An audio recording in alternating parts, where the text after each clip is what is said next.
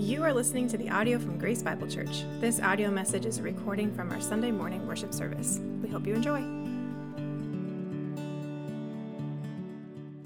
Well, church, I invite you today to open up your Bibles to the book of James. We're going to be in James chapter two, verses fourteen through twenty-six. If you don't have a copy of God's Word with you, don't worry about it. We'd encourage you to take one of those black pew Bibles there right in front of you. You can turn it to page one thousand twelve, and that's where kind of we're going to be camping out um, here this morning. Um, as you're doing that, let me kind of set, set the stage for what we're going to do today. So there are many things in life that need to work together to be effective. All right, cement mix needs water to be able to hold something in place. A phone needs a charger to operate well. A lamp needs a light bulb to illuminate a room. For some of you N E P A Old Force people, pizza needs American cheese for it to work well. You guys are gross, all of you. But church, for our faith to be effective, it must be accompanied by good works. James one twenty-two, a verse that we just covered just a few weeks ago, says, "But be doers of the word and not hearers only, deceiving yourselves." So church, this morning I simply want to ask the question, so what does effective faith look like? If James is pushing us to do good works, and obviously he is from James one twenty-two and other verses that we've talked about already, what does effective faith actually tangibly look like in the life of a believer? What should we be doing for our faith to make a difference? And church, I believe that James two fourteen through twenty-six gives us three characteristics of effective faith and the impact that it can have on others. Now listen, James two fourteen through twenty-six is one of the most debated passages not only in this letter, the letter of James, but probably in the entire New Testament. So I want to approach it today with humility. And I want to approach it with surgical accuracy. But most of all, I want to approach our time today with the help of God's Spirit. So before we even dig in, let's just come before our Heavenly Father one more time. And God, Lord, I thank you so much, Father, for your word, because it is true and right, and it is good for instruction and reproof and for encouragement, God, that we would be mature followers of Jesus, that we would go past the, the elementary things of faith, and that we would live lives that make a difference in, in the communities that you have placed us in, that make a difference in the relationships, God, that you have given to us. And God, Lord, your word points to a very strategic purpose why we're still here.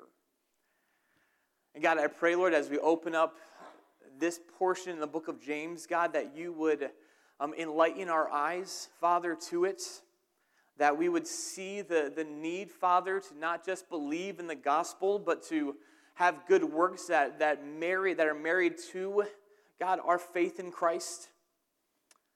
And God, I pray, Lord, that today would be, God, a day when, Lord, we just get it, and the trajectory of our lives changes from this moment forward as we understand the purpose of God, of why you've left us here in a world that so desperately needs hope. So God, just be with us, Lord, as, as we walk through these verses, God. May your Spirit just work on our hearts. And I pray all these things in the name of Jesus. Amen.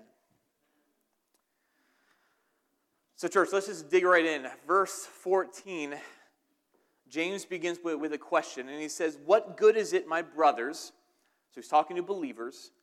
"What good is it, my brothers, if someone says he has faith but does not have works? Can that faith save him?" So James is beginning by asking the question, if someone claims that they believe in Jesus, but you look at their life and they're, they're just devoid of good works, that the things that you wish, that we want people's lives to be all about, it's not there. James asks the question, can that faith really save someone? And before we dig into to the rest of the passage here, we need to understand this verse. And before we do that, I want to just remind you of a few things this morning. The first one simply is this, is that we are saved by trusting what Jesus has done, not what we continue to do. Church, if we were to, if I were to ask you, what is the gospel message? I, I can break it down into just a few portions of Scripture for you today. Ephesians two, eight, and nine says, "For by grace you have been saved through faith. And this is not your own doing. It is the gift of God, not a result of works, lest anyone should boast." Romans three twenty-eight, the Apostle Paul says, "For we hold that one is justified by faith apart from works of the law." Now the Apostle Paul is writing and says this, is that the good news of the gospel of Jesus is that we are saved not by completing good works, but by believing in what Jesus has already done for us. That's the good news.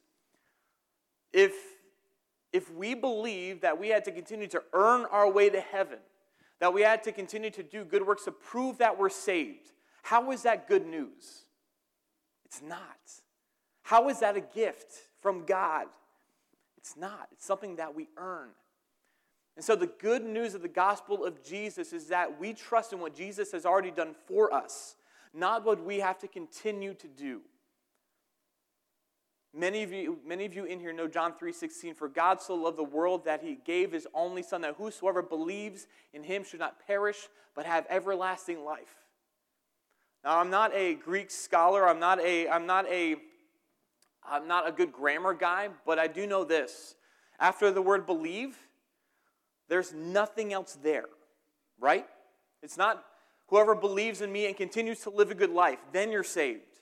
It's not whoever believes in me and, and, and joins a church and gets involved and leads a life group or anything else, then you're saved. No, it says whoever believes in me has eternal life. Church, one of the last things that Jesus proclaimed from the cross was, "It is finished." There's nothing else that you or I need to do to secure our salvation. And at that moment on the cross, while, G- while, while the burden of your sin and my sin was placed upon Jesus, he saw all of our sin. Not only before we were saved, but after we were saved. He saw all of our failings. But you know what? Jesus purchased our salvation that day.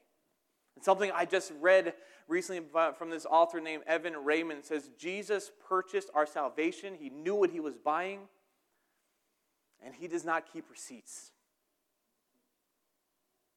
Now we are saved because of what Jesus has done for us. And if you are here today and you believe that you need to continue to live and perform good works to either earn your salvation or prove that you're saved, I just want to ask you two brief questions. First question is, how many good works do you have to do to be sure that you're saved? How many? And secondly, how long do you have to do them? And church, I... I honestly believe that when we base our salvation upon what we do, it cheapens the gospel of grace. And it breeds a lack of assurance within God's people. If you believe that you have to continue to earn your way to heaven or prove that you're saved, you will never know that you're really a child of God. Because there's always someone better out there. There's always someone out there doing more things than you are. So where is that line for you? And Jesus says, the line is here. You believe in me. But the second thing I want to remind you this morning is this, that listen, while we're not saved by good works, we are saved for good works. If you, if you complete the rest of Ephesians chapter two, if you go all the way to verse ten, it says, "For we are his workmanship, created in Christ Jesus for good works, which God prepared beforehand that we should walk in them." See, good works do not save us, but God has called us to live a life of good works. Am I right? Good works will never earn our way to heaven, but God does call us and desires that our faith would make a difference here and now. So can faith without works save you from hell? I think from Scripture the answer is yes. But can, can faith without works save you from wasting your life now and, and your life making no impact for the kingdom of God? I would say that is yes as well. So if we want to have faith that makes a difference to those people around us, if we want to have, have a faith that, that impacts the kingdom of God for generations to come, we have got to marry our faith with good works. And this morning in James chapter two, verses fifteen through twenty-six, James gives us three ways, three characteristics of what an effective faith looks like. And for the rest of our time, I want to walk through these things with you.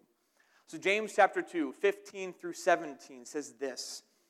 It says, if a brother or sister is poorly clothed and lacking in daily food, and one of you says to them, go in peace, be warmed and filled, without giving them the things needed for the body, what good is that? So also by itself, if it does not have works, is dead.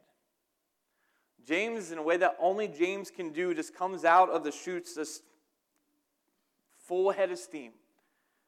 And what, what James is saying here is simply is this. It says, imagine someone coming to your door in the middle of the winter without a coat, without hat, without gloves, without the necessary clothing to keep them warm. And not only do they not have clothes to keep them warm, but they haven't had food for that day. And they have no idea where, where that food, where that nourishment is going to come from.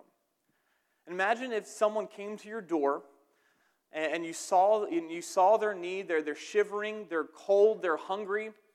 And instead of going into your closet and handing them a coat and gloves, and instead of welcoming them into your kitchen and preparing them a meal, you opened up your Bible. And you told them about the God who is faithful to those in need. And you, you, you told them about times within your life where, where God has met your needs, where, where you've needed things, and God has miraculously come through. And you say, not, not only am I going to share with you about God, but I'm going to pray God's blessing over you. And then you let them go, you shut your door, and you scurry them on their way. Let me just ask you a question. What good did you just do? What good is that? And James is getting to this point here, is that, listen, we can talk a good talk, we can be reminded of the faithfulness of God and what he's done in our lives, but if we're not willing to actually go ahead and meet tangible needs, our faith is useless. Verse seventeen, it says, faith without works is dead. Now, dead here means so much more than just being dead or alive. The word dead literally means to have no benefit, to be useless, to be futile, to be sterile. And James, James isn't talking about the quality of faith. Some people will look at this verse and say, if you don't help the poor, you're not really a Christian. I think we proved that already this morning, but James isn't saying that. James agrees with Paul that salvation is based upon faith in Jesus, not about what we do. But James does say, listen, if you see someone in need and you're not willing to put action to your faith, it is useless to the people around you. Many of us have heard the phrase, we use that word dead in other ways all the time. Many of us have heard the phrase or used the phrase, you're dead drunk. What does that mean? Is that person physically dead? No. That person at that moment, because of the amount of alcohol they have consumed, is useless to everyone around them. Paul in Romans chapter four, as he's talking about Abraham's old body and Sarah's barren womb, he, he says you're considering them as good as dead, that they're unproductive, that there is nothing outside of a miracle of God where a child could come from someone who's one hundred years old and someone who's following up right, right behind them. The word dead literally just means of no benefit, useless to those people around us. So James is getting at this. He says, listen, effective faith meets tangible needs. Effective faith meets tangible needs. if our faith is going to make a difference in this world around us, we're going to have to sacrifice. We're going to have to meet physical, tangible needs of those people around us. Whether it's clothing or shelter, whether it's someone to listen to, whether it's helping someone buy groceries, whatever it may be, God calls us for our faith to make a difference. And the first way is that it would meet tangible needs. First John chapter three, verses seventeen through eighteen. Such an awesome encouragement. But it says, "But if anyone has the world's goods and sees his brother in need, yet closes his heart against him, how does God's love abide in him? It says, little children, let us not love in word or talk, but in deed and truth." John just puts it out there. He says, listen, if you have the capability of meeting someone's needs and you don't, God's love, the love of the Father, is not in you. Now, it doesn't say God's Spirit isn't in you. This isn't talking about salvation here. This is talking about God's love, God's compassion on others. And there is a time when words are, are good enough, but church, if you are willing and able to meet someone's need, do it. Don't just talk about it. Don't just point them to someone. Actually meet their actual need. So I want you to ask this. As you walk through each and every day, I want you to simply ask this question. God, what tangible needs have you sent me to meet? I mean, we believe here in the sovereignty of God, right? Yes, we do. We believe that God has placed us in, in, in the specific neighborhoods and families and workplaces and schools by His sovereign hand. And so we can ask ourselves, God, why did you send me here today? God, why, why did you allow these coworkers to come to work today? God, why did you place me in this neighborhood? God, why did you place me in this church? God, what tangible needs have you sent me to meet? I'm telling you, you do that. You start asking those kinds of questions. God, what people have you placed in my life that need to be blessed? God, what acts of kindness have you called me to do today? And God's going to show up. And God's going to show you needs. And for your faith to be effective, you're going to take those needed steps of action. And you're going to meet those needs. And you living out your faith can make a difference in someone else's life. Parents in here with kids, they need to see us meeting the needs of others. They need to see us sacrificing what we have, what God has blessed us with, so that others can be blessed. I'm telling you, when your kids see that, when the unbelieving world sees that, your faith will make a difference. But not only does effective faith meet tangible needs, effective faith puts doctrine on display. James two, eighteen through twenty. Let's just read it, read it together. It says, "But someone will say, 'You have faith and I have works. Show me your faith apart from your works, and I will show you my faith by my works.' And you believe that God is one, you do well. Even the demons believe, and they shudder. Do you want to be shown, you foolish person, person that faith apart from works is useless?" Now here, James is James, James has been around church. He knows that, listen, you say something out there, not everyone's going to like it. And you'll probably hear it on a Connect card, in an email, in an anonymous note just left on a pew. There's all a bunch of ways. That, that church leadership, you know, people know that, hey, I don't like what you just said. And so James is dealing with what he knows, says, like, listen, people are going, are not going to like this. And so this objection comes down to the fact that someone says, well, James, listen, you have your good works. You're encouraging people to live out their faith, but I have my faith. So you do you. You do all the good works you want. I'm content right here. I know the gospel. I have correct doctrine. But I really have no desire to live out my faith in the way that other people do. And James is saying here, listen, if your faith is going to make a difference in the world around you, you have got to put what you believe on display. And James here isn't saying that this person isn't saved. James says in verse nineteen, listen, you believe that God is one. That's Old Testament theology. And he says, and that, that's great. But faith without works is useless. Again, it's worthless to the people around us. And James goes on and he says, listen, the problem with thinking that others can't see our faith comes down to this. He says, listen, so show me. If you're, if you're content with not adding good works to your faith, if you're content with that, let me ask you something. How do other people know that you're a believer? Other people can't see your heart. You can't see my heart. I can't see yours. The only way that I know that Jesus has changed your life is by how you live. So James is saying here, listen, the only way that other people are going to know that you actually believe these things to be true is how you live your life on a daily basis. We have got to be able to put doctrine on display.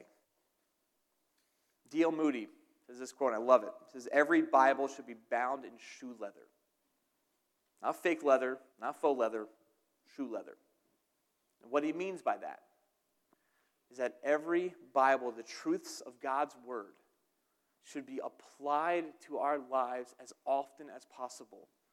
And as followers of Jesus, as we are dedicated to this book, and we are as a church, it doesn't just stop here on Sunday mornings. It goes out during the week. And every Bible should be bound by shoe leather, and people should be living out what they believe. So friends, let me just,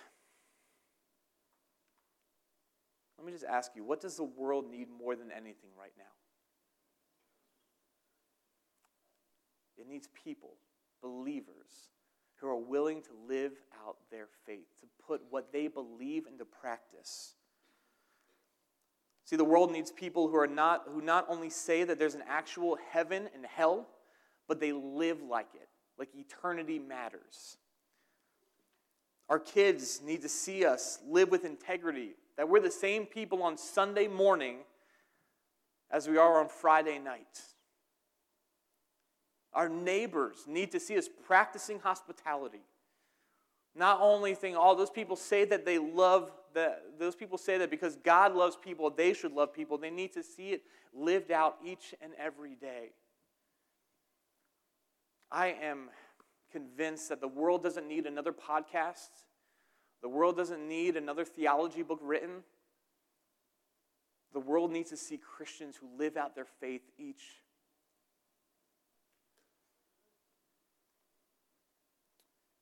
Each and every day. And listen, this is on, as much on me as it is on you guys. This isn't like saying, you guys need to do this. This is,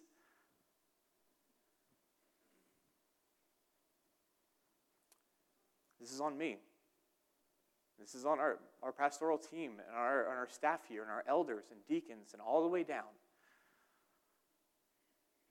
For our church to make a difference, they need to see what we believe. And August twenty-first, Great Night, Grace Night Out, is a great way to get started. I believe that one of the best tools for evangelism is the church being the church together. Is the church loving each other? Is the church meeting, meeting the needs of others? Is the church walking through life together? And, and unbelievers are going to come in, those who don't, who don't know Jesus are going to come in, and they're going to think at first, these people are weird. And that's all right. They're going to they're gonna see us worship, be like, why are they so excited about worshiping this God that they can't see? But that's okay. They're going to ask, how can you have hope when your life is crumbling around you? But sooner or later, they're going to see the hope that we have in Jesus. And what the world needs more than anything is the people to live out what they actually believe. So the question that I want you to think about based on these verses simply is this, is that am I living out what I believe? If I say that I believe this is true, and I cling to these hopes and this doctrine, am I living a life of integrity? That I am the same person who not only knows and believes these truths, but lives it out each and every day. Effective faith puts doctrine on display. The last thing, we'll, be, we'll finish up, simply put, is effective faith has recognizable righteousness. Recognizable righteousness. James two, verses twenty-one through twenty-six. James continues his argument. He says, "Was not Abraham our father justified by works when he offered up his son Isaac on the altar? You see that faith was active along with his works, and faith was completed by his works. And the scripture was fulfilled that says, Abraham believed God, and it was counted to him as righteousness, and he was called a friend of God." And you see that a person is justified by works and not by faith alone. In the same way, was not also Rahab the prostitute justified by works when she received the messengers and sent them out by another way? For as the body apart from the spirit is dead, so also faith apart from works is dead. Listen, there's a lot of content there that I want to walk through with you. The first thing that I want to bring up is that word justified. How many of you guys know what justified means? Just as if I never sinned. I heard it over here. Yes. The word justified means to be declared righteous, just as if I had never sinned. But church, there are two justifications that James brings out here. One is that we are justified before God. We are, we are viewed as righteous before God. How? By our faith, by believing in Jesus. It says here that Abraham believed God and it was counted to him as righteousness. That's Genesis fifteen. This is way before Abraham ever offered up his son Isaac. So we are justified before God. Our relationship with God is restored and repaired based upon our faith and trust in what Jesus has already done for us. That is the gospel. But we are also justified before men. See, because again, I go, I, we'll go back to that point. I can't see your heart, and you can't see mine. And the way that we are justified, declared righteous, declared friends of God, by other people, by the world around us, is through our actions.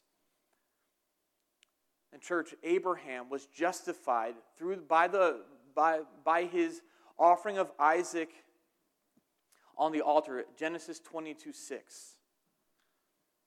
So Abraham was justified before God, Genesis fifteen. Abraham was justified before men by his good works, Genesis twenty-two. So what James is getting at here is that the more that we live out our faith, the more that, that we say, yes, I believe in God, but I'm going to actually trust him by, by doing good works, by obeying his commands, by doing what he says, at, it's at that moment our faith is being completed and matured and strengthened as we obey our Heavenly Father's call upon our life. And when we do that, people will notice. Think about it. Think about the long-term effects of that one day in Abraham's life. Hebrews talks about it. Here, James talks about it. I think Abraham had no idea the, the effect of that one act of obedience was going to have upon generation upon generations of Christians. But James puts it in here as a reminder that, hey, people need recognizable acts of righteousness. And when they see you do good works, they're going to glorify your Father in heaven, Matthew chapter five. So what James is encouraging us to do here is like, hey, let's not be content to be simply followers of Jesus, believers in Jesus. Let's live it out each and every day. And as we do so, the impact upon the world around us can be unprecedented. But James not only mentions Abraham, James mentions a lady named Rahab. Rahab is a prostitute, was a prostitute. Joshua chapter two, Rahab was living in the, the city of Jericho. And at, the, at, at that time, Rahab had probably already heard of the God of Israel because of what he did to the, to the Egyptians, parting the Red Sea, bringing everyone through.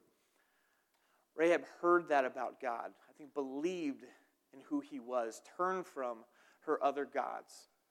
But she had a moment, moment of time within her history where she was able to live out her faith. See, Joshua had sent spies into Jericho to kind of map out the land, kind of see, see, see what's going on. And Rahab brought those spies in but then also put them out a different way, saving those spies, those spies' lives. And so at that moment where Rahab took the risk upon herself, upon her family, Rahab's life was saved.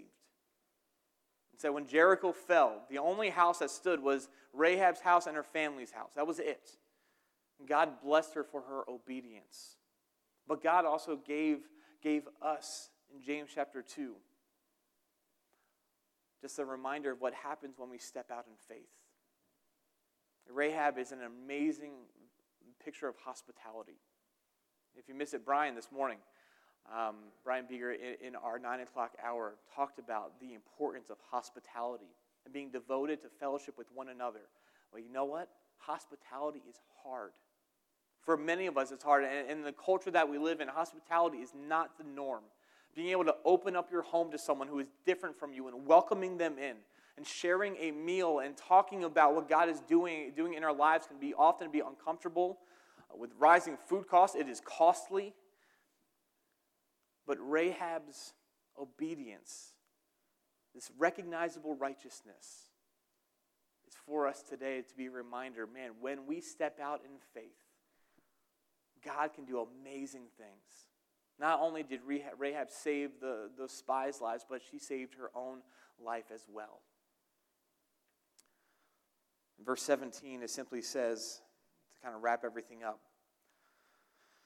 James finishes up by saying, sorry, in verse twenty-six, for as the body apart from the spirit is dead, so also faith apart from works is dead. Church, have you ever been to a funeral or to a wake or visiting hours? There's a casket there, and you can go and see your loved one, but there is no recognizable life in that person at that moment. That's why they're there. And church, if there is no recognizable acts of faith, no recognizable good works within our lives, our faith is dead. It is useless for those people around us. There are no signs of life. Church, what this world needs more than anything right now is life and hope. And the idea that the God of the universe is worth fighting for, is worth following after, worth, worth sacrificing for. And when people see that, when people see how much we're willing to take risks for our Heavenly Father, believing that He's going to keep His promises to us, it matters. It makes a difference. And what the world needs now more than ever is to see that we're different. That's what the world needs more than anything else. To see that this God that we serve actually matters, is worth following, is worth taking risks for, is worth being able to sacrifice for.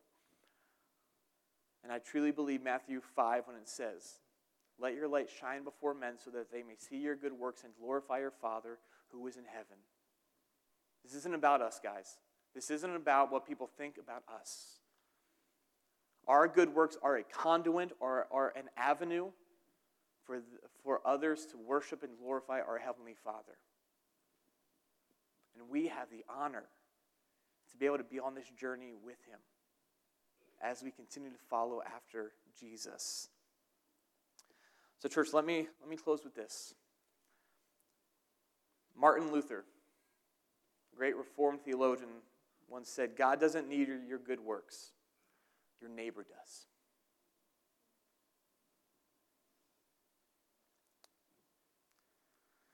As we close, I want to make one thing clear. See, God doesn't need or has never asked you to earn your way to heaven or add to what Jesus has already done. God doesn't need you to meet the real needs of those people around you, but your neighbor does.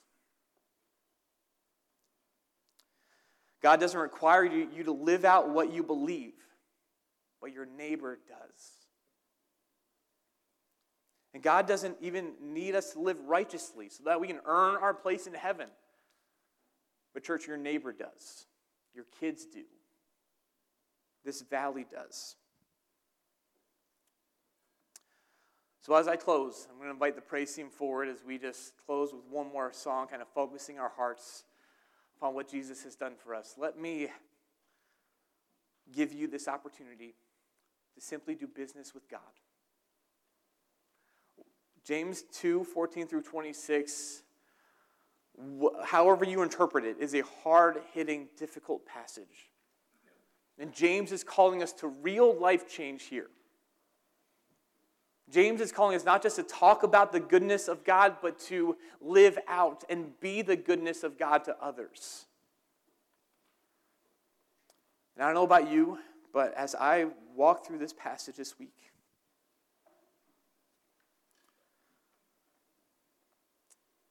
God began doing some things in my heart. So I really believe that God is working here as well. And so I want to give you the opportunity, opportunity today to simply ask God, God, I want my life to count. That God, I want my faith to make a difference. I don't want my forty, fifty, sixty, seventy, how many years I have left on this earth, I want it to count. To count for eternity. We don't often do this, but, but if God is working on your heart today, as we sing this last song, as our prayer team comes up as well, I'm going to give you the opportunity to come forward.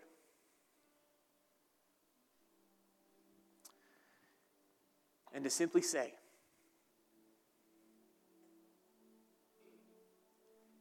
say in front of people that love you, I want to encourage you in your faith. Simply say, to, now's the time.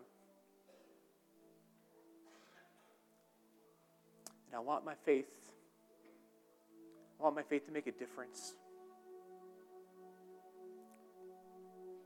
So if God is working on your heart, if God's encouraged you to take the next step, we'd encourage you to come forward during our last song. Our prayer team's going to be up here. We can, they can pray over you if you'd like. But may this day change the course of history in your life. I'm going to ask you to stand. I'm going to pray over you guys one more time. And again, if you mean business with God, let's come forward.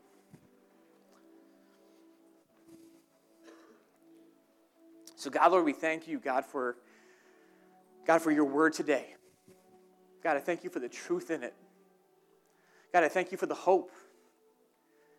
Lord, that we're not just here waiting for our time to, to come to, for you to come down and bring us back to heaven, Lord. And but God, you've given us a mission here now to live out our faith each and every day, to make a difference to a dying and unbelieving world around us. So God, Lord, I pray, Lord, that you just work in the hearts of our people. I pray, Lord, for obedience, for courage. I pray, God, for gospel opportunities. God, I pray, Lord, that today would be the day that makes all the difference within our lives. We love you, and we're going to praise you for it, Father. We pray all these things in Jesus' name. Amen. Thank you for listening to this podcast from Grace Bible Church. For more information about our church and our ministries, you can visit grace bible p a dot com.